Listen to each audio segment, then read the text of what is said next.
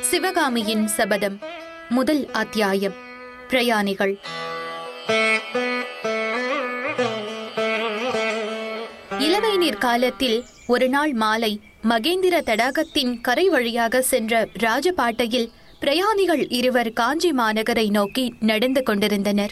அவர்களில் ஒருவர் ஆறடி உயரத்துக்கு மேல் வளர்ந்திருந்த ஆஜானுபாகு. காவி வஸ்திரம் தரித்த பௌத்த சந்நியாசி. கடுமையான தவ விரத அனுஷ்டானங்களினாலோ வேறு கடினமான காரியங்களில் ஈடுபட்டதனாலோ அந்த புத்த பிக்ஷுவின் தேகமானது வறண்டு கெட்டிப்பட்டு கடினமாயிருந்தது. அவருடைய முகத் தோற்றமானது அன்பையோ பக்தியையோ உண்டாக்குவதாயில்லை ஒருவித அச்சத்தை ஊட்டுவதாயிருந்தது. இன்னொரு பிரயாணி கட்டமைந்த தேகமும் கலை பொருந்திய முகமும் உடைய பதினெட்டு பிராயத்து இளம் பிள்ளை பிரயாணிகள் இருவரும் வெகு தூரம் வழிநடந்து கலைப்புற்றவர்களாக காணப்பட்டார்கள். தலைநகரம் இன்னும் எவ்வளவு தூரம் இருக்கிறது? என்று வாலிபன் கேட்டான்.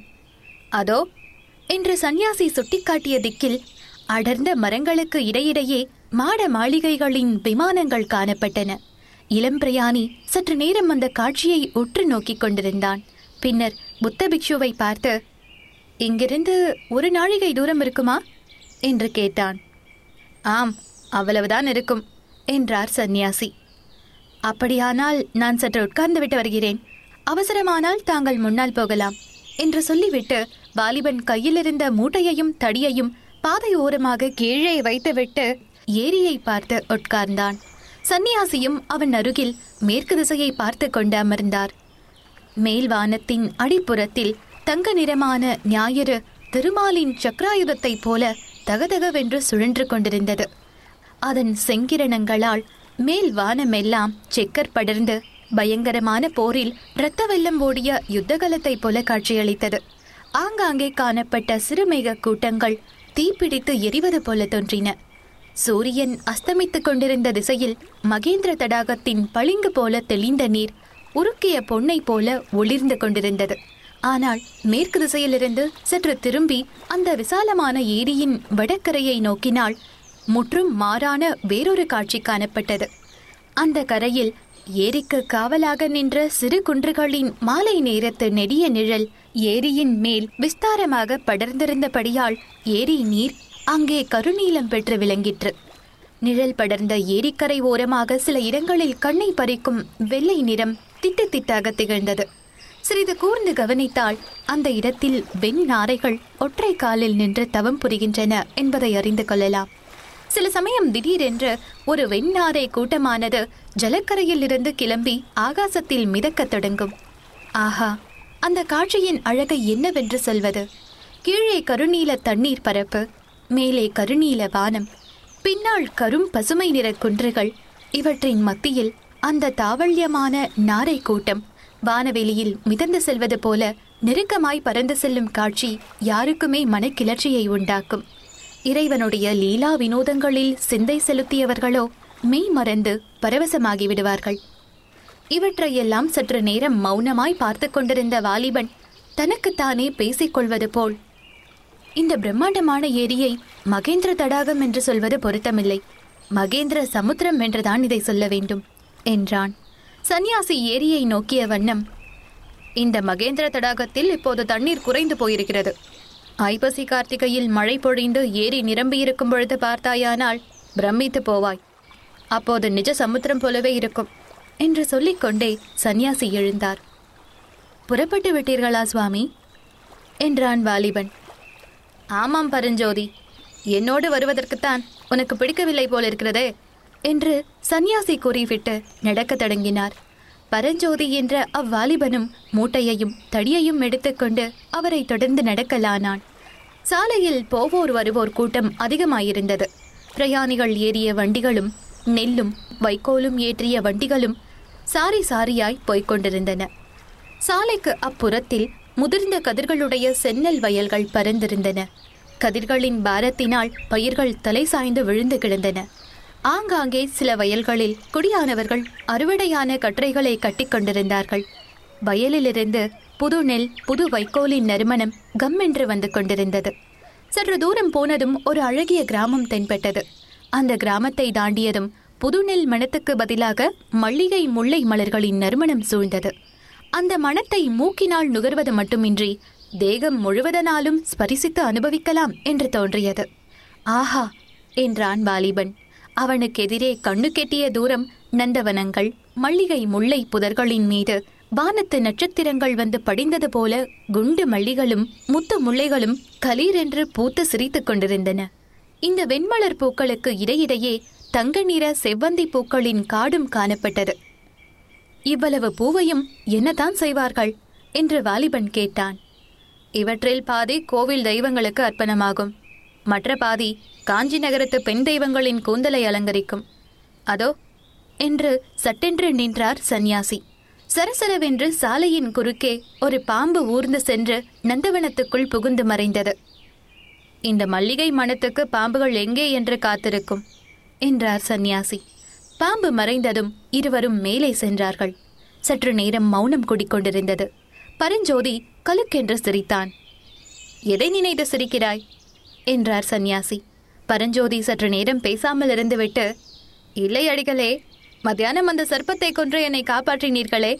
நீங்கள் புத்த பிக்ஷுவாயிற்றே ஜீவஹத்தி செய்யலாமா என்று நினைத்து சிரித்தேன் என்றான். தன்னை கொல்ல வந்த பசுவையும் கொல்லலாம் அல்லவா? என்றார் புத்த பிக்ஷு. ஆனால் பாம்பு தங்களை கொல்ல வரவில்லையே என்னை தானே கொல்ல வந்தது? என்று பரஞ்சோதி ஏளனமான குரலில் சொன்னான். என் சிஷ்யனை நான் காப்பாற்ற வேண்டாமா?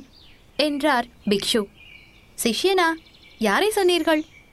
ஆமாம் நீ என் உயிரை ஒரு சமயம் காப்பாற்றினாய். அதற்கு பிரதியாக தங்கள் உயிரை நான் காப்பாற்றினேனா? எப்போது? முன்னூறு வருடங்களுக்கு முன்னால். என்ன? முன்னொரு ஜென்மத்தில். ஓஹோ தாங்கள் முக்காலமும் உணர்ந்த முனிவர் என்பது தெரியாமல் கேட்டுவிட்டேன். க்ஷமிக்க வேண்டும். சந்நியாசி மௌனமாக நடந்தார். மறுபடியும் பரஞ்சோதி சுவாமி இனிமேல் வரப்போகிறது கூட தங்கள் ஞான திருஷ்டியில் தெரியும் அல்லவா? என்று கேட்டான். வரப்போகிறதை ஒன்றை சொல்லட்டுமா? சொல்லுங்கள். என் நாட்டுக்கு பெரிய யுத்தம் ஒன்று வரப்போகிறது. பெரிய யுத்தமா? ஆமாம். மகா பயங்கரமான யுத்தம். பாலாறு இரத்த ஆறாக ஓடப்போகிறது. மகேந்திர தடாகம் இரத்த தடாகமாகப் போகிறது. ஐயோ பயமாயிருக்கிறதே. போதும் அடிகளே சற்று பொறுத்து மறுபடியும் பரஞ்சோதி நாட்டின் சமாச்சாரம் எனக்கு எதற்கு சுவாமி? என் விஷயமாக ஏதாவது தெரிந்தால் சொல்லுங்கள் என்றான். இன்று ராத்திரி உனக்கு ஒரு கஷ்டம் ஏற்பட போகிறது. சிவசிவா நல்ல வாக்காக ஏதாவது சொல்லக்கூடாதா? புத்த பகவானுடைய அருளால் அந்த கஷ்டம் நீங்கும். நான் சைவனாயிற்றே புத்தர் எனக்கு அருள் செய்வாரா? புத்தருடைய கருணை எல்லையற்றது. அதோ வருவது யார்? என்று கேட்டான் பரஞ்சோதி. மங்கிய மாலை வெளிச்சத்தில் ஒரு அபூர்வ உருவம் அவர்களுக்கு எதிரே வந்து கொண்டிருந்தது. பார்த்தாலே தெரியவில்லையா? திகம்பர சமண முனிவர் வருகிறார் என்றார் புத்த பிக்ஷு. சமண முனிவர்கள் இன்னும் இங்கே இருக்கிறார்களா? என்று பரஞ்சோதி கேட்டான். முக்கால்வாசி பேர் பாண்டிய நாட்டுக்கு போய்விட்டார்கள். மற்றவர்களும் சீக்கிரமே போய்விடுவார்கள். சமண முனிவர் அருகில் வந்தார். அவர் புத்த பிக்ஷுவைப் போல் உயர்ந்து வளர்ந்தவர் அல்ல கட்டையாயும் குட்டையாயும் இருந்தார். கௌபீனம் ஒன்றுதான் அவருடைய ஆடை. ஒரு கையில் ஊறி கட்டி தூக்கிய கமண்டலம் வைத்திருந்தார். இன்னொரு கையில் மயில் தோகை விசிறி. கக்கத்தில் சுருட்டிய சிறு பாய். அவர் அருகில் வந்ததும் புத்த பிக்ஷு புத்தம் சரணம் கச்சாமி என்றார். சமண முனிவர் அருக்கர்த்தால் போற்றி என்றார். இருட்டுகிற சமயத்தில் அடிகள் எங்கே பிரயாணமோ? என்று புத்த சந்நியாசி கேட்டார். அதற்கு சமணர் ஆஹா இந்த ருத்ர பூமியில் எனக்கென்ன வேலை? தொண்டை மண்டலம்தான் சடையன் கோத்தாடும் சுடுகாடாகிவிட்டதே தெரியாதா? நான் பாண்டிய நாட்டுக்கு போகிறேன் என்றார். இன்றைக்கு முக்கியமான ஏதாவது விசேஷம் உண்டா? என்று புத்த பிக்ஷு கேட்க சமண முனிவர். உண்டு விசேஷம் உண்டு. கோட்டை கதவுகளை அடைக்கப் போகிறார்களாம் என்று சொல்லிக்கொண்டே மேலே விரைந்து சென்றார். ஒரு காலத்தில் இந்த பல்லவ ராஜ்யத்தில் சமணர்கள் வைத்ததே சட்டமாயிருந்தது. அவர்கள் கிழித்த கோடு தாண்டாமல் மகேந்திர சக்கரவர்த்தி நடந்து வந்தார். இப்போது என்று கூறி புத்த பிக்ஷு நிறுத்தினார். இப்போது என்ன? என்று பரஞ்சோதி கேட்டான். இப்போது சைவ வைஷ்ணவர்களின் பாடு இந்த நாட்டில் கொண்டாட்டமாயிருக்கிறது. ஓஹோ! என்றான் பரஞ்சோதி. பிறகு ஏதோ கோட்டை கதவு சாத்துவதை பற்றி சமண முனிவர் சொன்னாரே அது என்ன? என்று கேட்டான். அதோ பார் என்றார் சந்நியாசி. சாலையில் அந்த சமயத்தில் ஒரு முடுக்கு திரும்பினார்கள். எதிரே காஞ்சி மாநகரின் தெற்கு கோட்டை வாசல் தெரிந்தது.